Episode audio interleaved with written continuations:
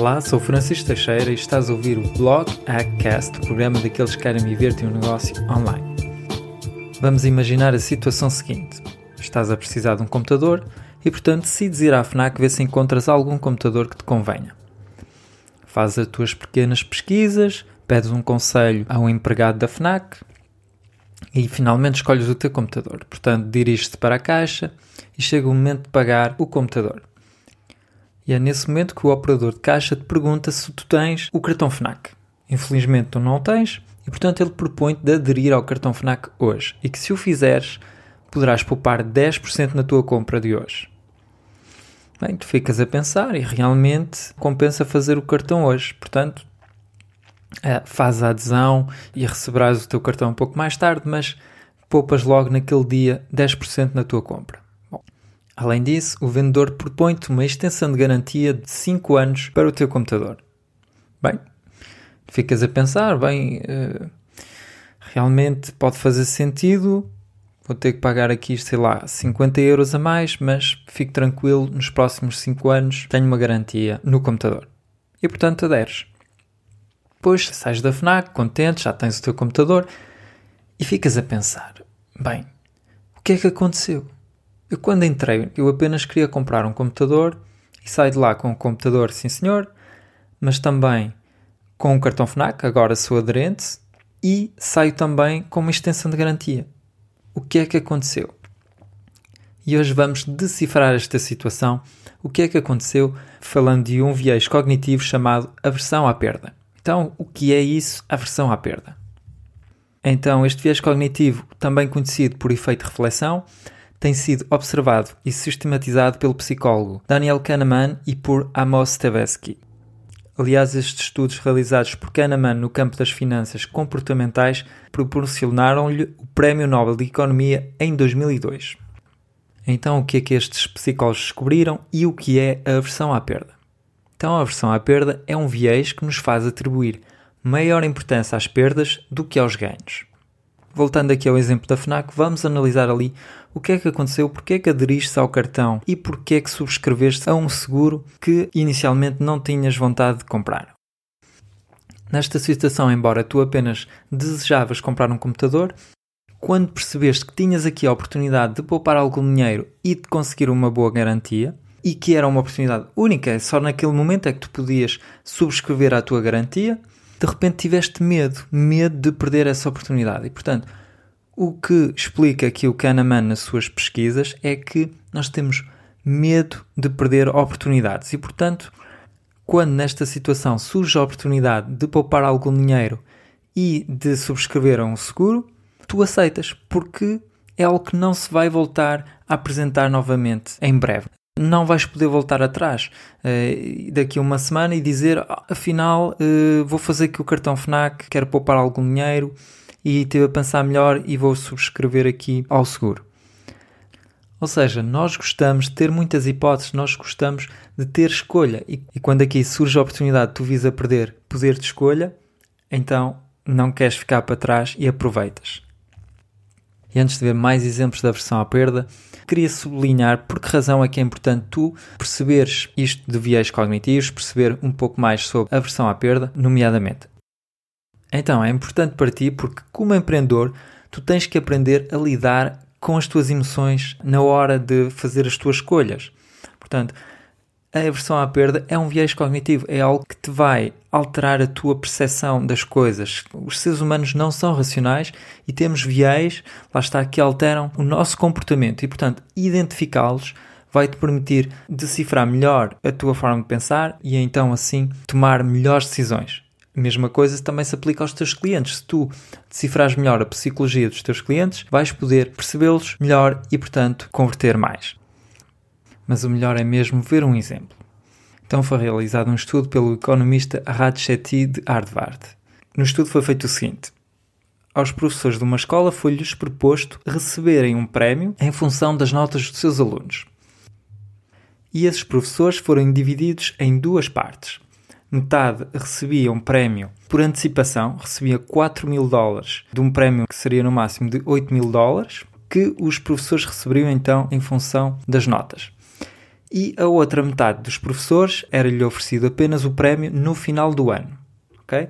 Portanto, metade recebia quatro mil dólares por antecipação e poderia receber ainda mais quatro mil em função dos resultados que iria conseguir durante o ano letivo, e a outra metade não recebia nada, mas também poderia receber oito mil dólares em função dos resultados dos alunos no final do ano letivo.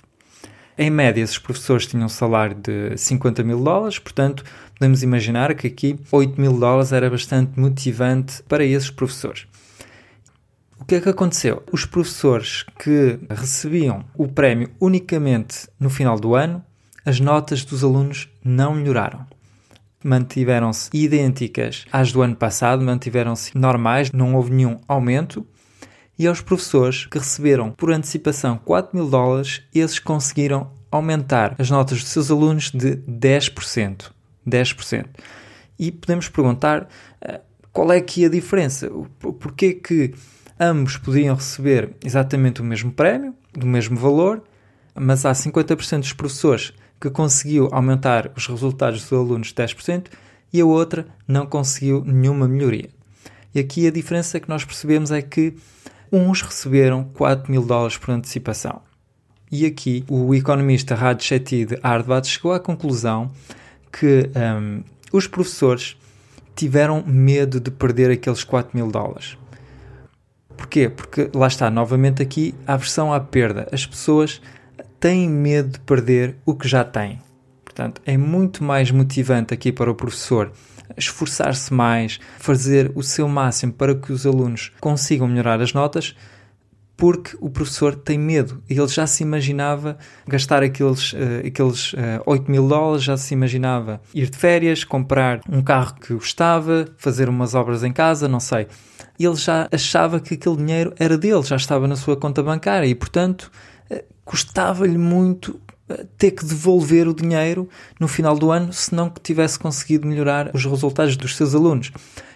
E, pelo contrário, aqueles professores que poderiam ter recebido um prémio se tivessem conseguido boas melhorias com, com os seus alunos, eles se calhar pensaram, bem, isto de conseguir aumentar as notas dos alunos vai ser complicado, é difícil também, seja como for, aconteça o que acontecer, eu tenho o meu salário no final do ano, no, no final do mês, aliás, portanto, uh, não é tão motivante uh, ele esforçar-se.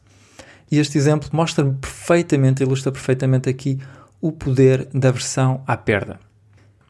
E vejamos aqui mais um exemplo, este realizado por Eric Johnson, de Columbia Business School, e por Daniel Goldstein, da Microsoft Research, New York City. Então, neste estudo foi feito o seguinte. Foi enviado um formulário a perguntar a vários países da Europa se as pessoas aceitariam sim ou não dar os seus órgãos depois de morrer. E os resultados do estudo foram os seguintes. Então, temos quatro países onde, em média, quinze por cento das pessoas aceitaram dar os seus órgãos depois de morrer, que são a Dinamarca, a Holanda, a Inglaterra e a Alemanha. E depois temos a Áustria, a Bélgica, a França, a Hungria, a Polónia, a Suécia e Portugal, que esses aceitaram doar os seus órgãos, em média, noventa e sete por cento. Bom, depois foi questionado às pessoas porque é que existia essa diferença. E uma explicação que as pessoas deram foram as diferenças culturais. Portanto, por exemplo, aqui temos o caso da Suécia, não é? Que aceitou, oitenta e seis por cento das pessoas aceitaram. Diziam, bem, nós, isto é culturalmente assim, nós somos pessoas generosas e, portanto, estamos sempre preocupadas com os outros. A mesma coisa, claro, aconteceu com os outros países, como Portugal, por exemplo, onde as pessoas explicavam estas diferenças culturalmente. Mas quando analisamos bem estes resultados, percebemos que não bate certo. Percebemos que países como a Alemanha e a Áustria têm resultados completamente opostos. A mesma coisa acontece entre a Suécia e a Dinamarca, que também têm resultados completamente diferentes. E novamente temos o exemplo da Holanda, que está de um lado, e da Bélgica, que está do outro. E o que é interessante é que neste leque de países que estavam pouco motivados para dar os seus órgãos, temos a Holanda. E a Holanda fez o seguinte. Eles enviaram um correio, uma carta para cada cidadão do país. Cada cidadão do país recebeu uma carta em casa para lhe perguntar se ele podia fazer o esforço, se ele podia ajudar esta causa que realmente podia salvar centenas e centenas de milhares, aliás, de vidas por todo o país, estas pessoas podiam ser um pouco bondosas e a realidade é que apenas vinte e oito por cento dessas pessoas aceitaram o fazer. E como é que podemos então justificar esta diferença? Porquê é que as pessoas tiveram comportamentos tão diferentes? Pessoas com países que são vizinhos, que têm culturas bastante próximas. Porquê esta diferença? E a única diferença que notamos aqui era na maneira como as coisas foram apresentadas no formulário. Então, aos países onde as pessoas aceitaram menos doar os seus órgãos, foi-lhe questionado o seguinte. Basicamente era, faça uma cruz se aceita dar o seu órgão. Ok, faça uma cruz aqui no formulário se aceita dar o seu órgão. As pessoas não se deram ao trabalho de o fazer, e, portanto, tivemos aqueles resultados escassos. E a outra metade, aqueles países onde noventa e sete por cento das pessoas aceitaram, foi-lhe questionado o seguinte no formulário. Faça uma cruz se não quer participar no dom de órgãos. Estão a perceber a diferença aqui? Mais uma vez as pessoas não se deram ao trabalho de fazer uma cruzinha e de enviar o papel e, portanto, automaticamente ficaram a ser doadores de órgãos. E aqui o que é interessante é que, embora nós pensamos que temos a escolha, que nós é que decidimos, aqui este exemplo mostra perfeitamente que a nossa escolha é alterada em função aqui do formulário. Formulário. As pessoas que escreveram o formulário é que tiveram um impacto aqui nestes resultados. Porque se os formulários tivessem sido enviados ao contrário, teríamos tido os resultados opostos. O que mostra aqui que quem tem realmente o poder de decisão é quem apresenta as coisas e a forma como elas são apresentadas tem um impacto nos resultados.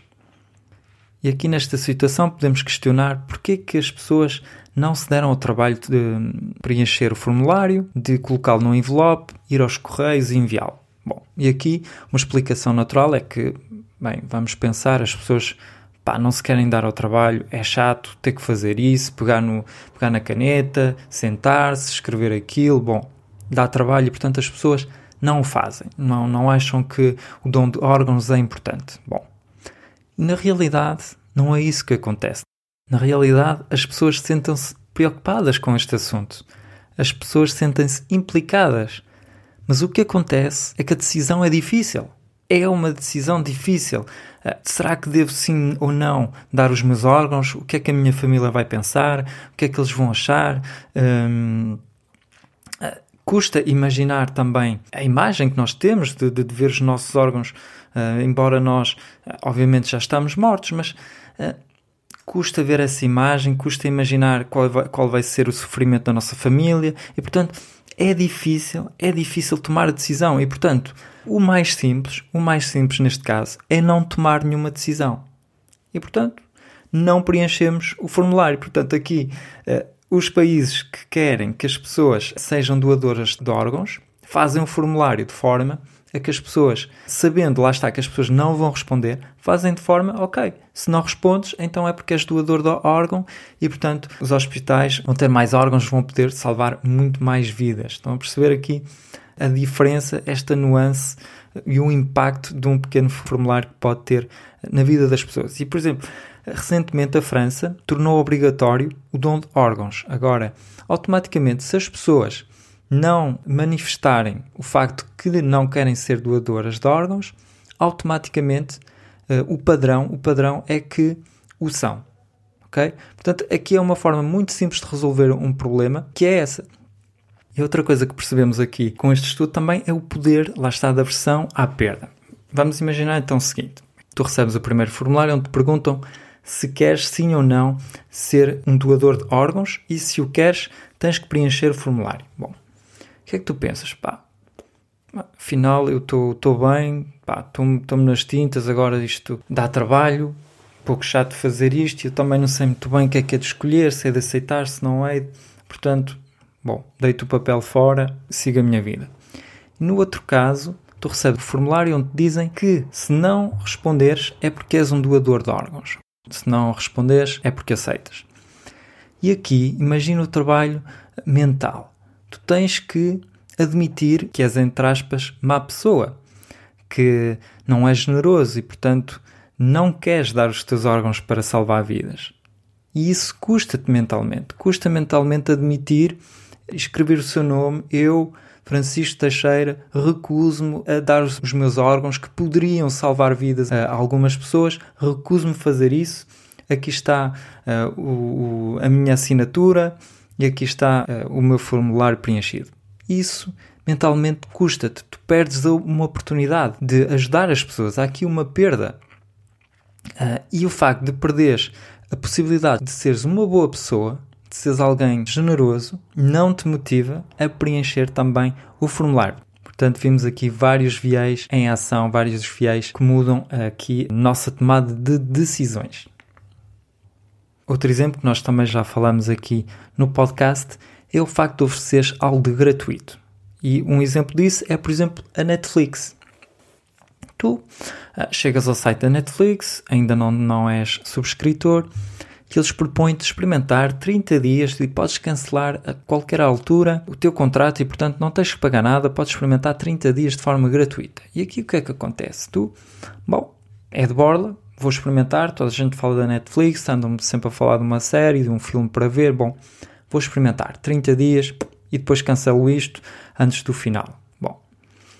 E no final, o que é que acontece? No final do mês, tu já estás habituado agora a usar a Netflix e ficas a pensar, bom, se calhar eu mereço ter a Netflix, se calhar eu trabalho, pá, chego cansado a casa, apetece-me divertir e agora custa-me, custa-me perder o facto de ter a Netflix. A perda é muito mais difícil. Porque tu já foste subscritor, já tiveste o acesso à Netflix e, portanto, custa-te agora, é doloroso tu cancelares o teu contrato, é doloroso tu cancelares a Netflix e, portanto, o que é que acontece é que tu ficas subscritor, ficas cliente da Netflix. Portanto, aqui, se a Netflix não tivesse proposto-te este teste gratuito, trinta dias, provavelmente tu nunca irias ah, vir a ser cliente da Netflix e a Netflix nunca teria tido o sucesso que tem agora.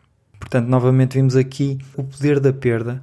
Custa às pessoas perder algo, mesmo se eles inicialmente, pá, eles até nem queriam subscrever, mas só porque era de graça, bom, agora, agora já tenho, criei aqui a minha conta, já preenchi aqui os meus dados da conta bancária, bom, que se lixe, são dez euros, fico.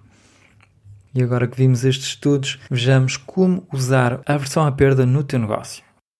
E algo que eu noto muito é que há empreendedores que se apaixonam pela sua ideia de negócio. Talvez conheças um amigo assim que, pá, está sempre a montar negócios, mas aquilo não dá nada, vês perfeitamente que não vai funcionar, ele tem ali um negócio, anda ali à mesa, mesa a trabalhar naquilo, perguntar-te sempre conselhos, dicas, como é que pode melhorar aquilo, e tu fartas-te de explicar que não funciona, que aquela ideia de negócio não vai funcionar porque não há procura para aquele tipo de serviços, não há procura para aquele tipo de produtos, não vale a pena insistir, mas mais o tempo passa, mais o teu amigo fica convencido que a sua ideia de negócio vai funcionar. E isso acontece muito por causa da aversão à perda. É algo muito perigoso. É que os empreendedores muitas vezes apaixonam-se pela sua ideia. Estão convencidos na sua cabeça que funciona, que há mercado. E depois custa desistir, custa admitir que se enganaram.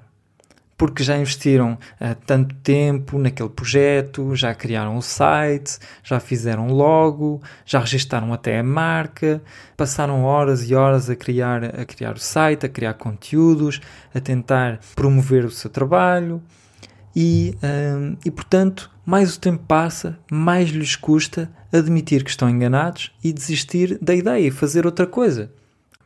Tem cuidado com isso. É algo que te pode, pode acontecer, é tu apaixonaste-te pela tua ideia, tu tens que ser racional, racional, e como podes ver aqui nesta série de podcasts, há muitos viés cognitivos que não nos permite ver as coisas de forma racional e, portanto, tens que olhar para o mercado com frieza e ver se sim ou não realmente o teu negócio funciona ou não e tentar perceber como e porquê e, portanto, não ter medo de enfrentar a aversão à perda e de aceitar, ok, perdi tempo, mas aprendi, este tipo de coisas não funciona, vou fazer outra coisa.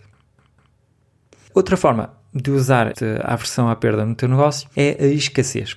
Já falamos aqui também no, no podcast, na série sobre o Cialdini, que aliás te convido a ouvir se ainda não ouvistes, e falamos da escassez. E, portanto, aqui a escassez porquê? Porque há o medo, há o medo de perder uma oportunidade. Como nós percebemos já neste episódio, como eu falei no início, quando expliquei o significado da aversão à perda, é que as pessoas têm muito mais medo de perder alguma coisa do que vontade de ganhar alguma coisa, ok? E aliás, há estudos que demonstram que as pessoas têm duas vezes mais medo de perder qualquer coisa do que de ganhar qualquer coisa de mesmo valor. Vamos imaginar o seguinte, a situação seguinte então, hum, tu tens mais medo de perder vinte euros, é muito mais doloroso para ti, muito mais chato para ti perder vinte euros do que ganhar vinte euros. Vamos imaginar, vais ao teu porta-moedas e vês, epá, perdi vinte euros, pá, não sei onde é que estão os vinte euros, eu tenho a certeza que tinha aqui vinte euros, pá, vais passar um dia muito chato, vais estar ali preocupado, o que é que aconteceu, eu fui perder vinte euros, como é que eu fiz, não sei o quê, é super doloroso, duas vezes mais doloroso do que se tu hum, encontrasses vinte euros no chão, ok? Portanto, aqui a escassez é algo de motivante para as pessoas. Também falamos aqui no viés de negatividade, o facto das pessoas terem medo de perder uma oportunidade custa-lhes, custa-lhes muito. E, portanto, tu podes usar isso como com a escassez. Vamos imaginar que estás a vender coaching no teu site, ok?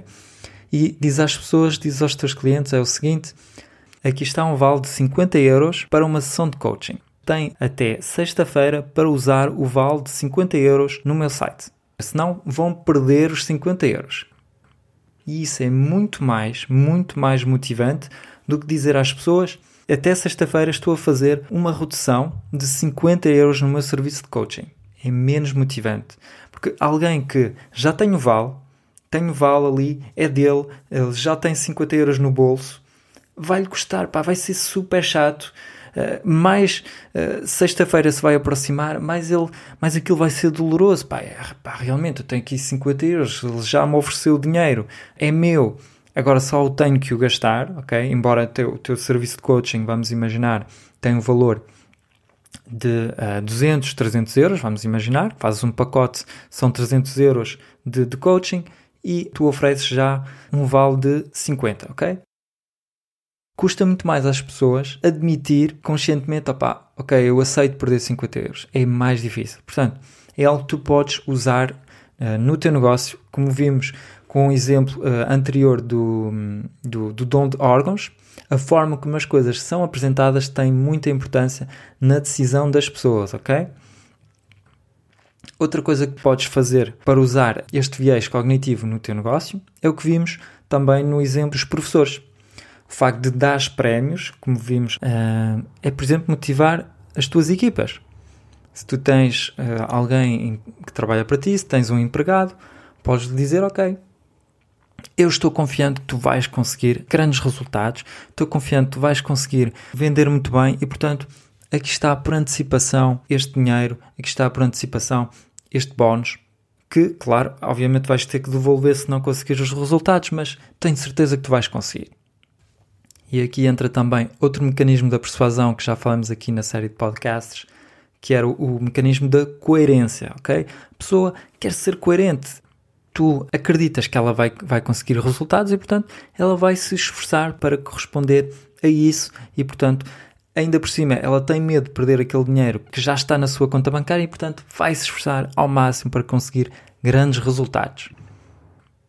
Outra forma de usar também a aversão à perda é, como já vimos ali com o exemplo anterior, com o dom de órgãos, é a forma que, como tu apresentas as coisas. Como percebemos, se tu apresentares as coisas de forma a que as pessoas vejam, visualizem a perda que vão ter se não passarem a ação, se não comprarem o teu produto, é muito mais motivante do que se mostrares os benefícios. Vamos imaginar o seguinte, isso foi também já demonstrado, se tu tiveres de escrever um, um artigo, ok? Vamos, vamos imaginar que estás a escrever um artigo, ou um vídeo, ou um podcast, falar do medo das pessoas é mais motivante do que falar de algo positivo. Então, vou dar aqui um exemplo com esta série. Se eu quiser apresentar esta série sobre os viés cognitivos, posso apresentá-la da forma seguinte.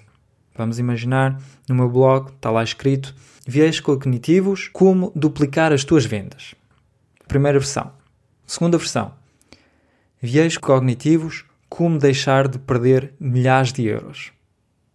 Tenho certeza que as pessoas vão clicar muito mais vezes naquele texto que eu tenho ali no blog, onde digo às pessoas, atenção, vocês estão a perder milhares de euros porque não sabem o que é um viés cognitivo, porque não o identificaram e porque não o usam no seu negócio. Estão a perder dinheiro. E isso pá, é mais motivante do que eu dizer um, viés cognitivos, como multiplicar as suas vendas.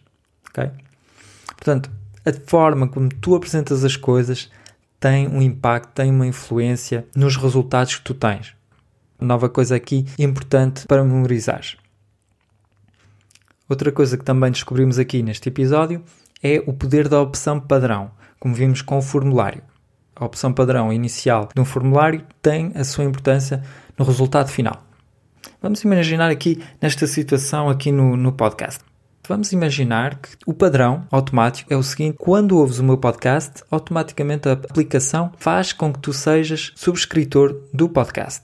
Bom, eles podem pensar, ok, tu estás a ouvir aqui o podcast de Francisco, portanto, é algo que tu gostas, por isso vou automaticamente te inscrever aqui no podcast e, portanto, que assim não, não, não, não vais uh, jamais perder nenhum episódio uh, e, e assim terás acesso a informação que pode ser interessante para ti, portanto, é lógico, vou-te inscrever, sempre que ouves um novo podcast, vou-te inscrever esse podcast para nunca perderes nenhum episódio. E se isso acontecesse, iria-te custar muito mais de qualquer dia desinscrever-te. Porquê? Porque estás a perder alguma coisa. Como vimos, as pessoas não gostam de perder, ficam, ficariam inscritas. Portanto, aqui, se ficasse inscrito ao podcast, terias sempre uma notificação, sempre que um episódio sai. Portanto, terias sempre acesso a informação de valor para ti. E isso custa-te desinscrever-te. Mas, se eu te convidar aqui para te inscrever, vai ser menos motivante para ti. Portanto, é algo que tu podes fazer e que é muito comum na internet. É a opção padrão ser feita de forma a beneficiar quem a usa. Vamos imaginar um exemplo mais simples, mais concreto. Tu tens um site e queres que as pessoas, sempre que elas vão fazer o download de um P D F teu, sempre que elas vão fazer o download de um e-book, de qualquer coisa que tens no teu site, de forma automática, ao fazer o download, as pessoas serão inscritas à tua newsletter. Isso acontece-nos a todos. Sempre que nós vamos nos inscrever, por exemplo, no Facebook, automaticamente o Facebook vai começar a nos enviar e-mails. Vais-te inscrever na Netflix, a Netflix começa-te a enviar e-mails. Porquê? Porque a opção padrão é aceitas-te inscrever, portanto recebes e-mails. E as pessoas, como não se dão ao trabalho de ir às opções, desinscrever-se, vão perder informação, já não vão receber um e-mail para avisar, ok, atenção, a série que tu, que tu gostas muito de assistir uh, saiu uma, uma nova temporada e tal. E, portanto, continuas inscrito. E é isso, e isso tu também o podes fazer no teu negócio. Pensa bem uh, no que é que tu queres que as pessoas façam e torna isso um padrão automático e verás que vais ter, então, assim, melhores resultados. E, portanto, como tu já percebestes, os viés cognitivos são realmente importantes na tua tomada de decisões e na tomada de decisões dos clientes, dos teus clientes, aliás. Tu não queres passar ao lado, não queres perder a oportunidade de conseguir grandes resultados e, portanto, queres realmente identificar todos os viés cognitivos existentes, queres que isso seja muito fácil, muito acessível numa pequena página e, por isso, não vais, acredito, perder a oportunidade de fazer o download de um P D F que eu criei especialmente para ti. Esse P D F contém todos os viés cognitivos identificados pelos cientistas e podes recebê-lo gratuitamente em blog hack ponto p t barra viés. V I E S. Portanto, não fiques para trás, não percas esta oportunidade de conseguir melhores resultados. Vai a blog hack ponto p t barra viés V I E S e recebe o teu P D F agora. Muito obrigado por teres ouvido o episódio até ao fim. Até já no blog. Tchau!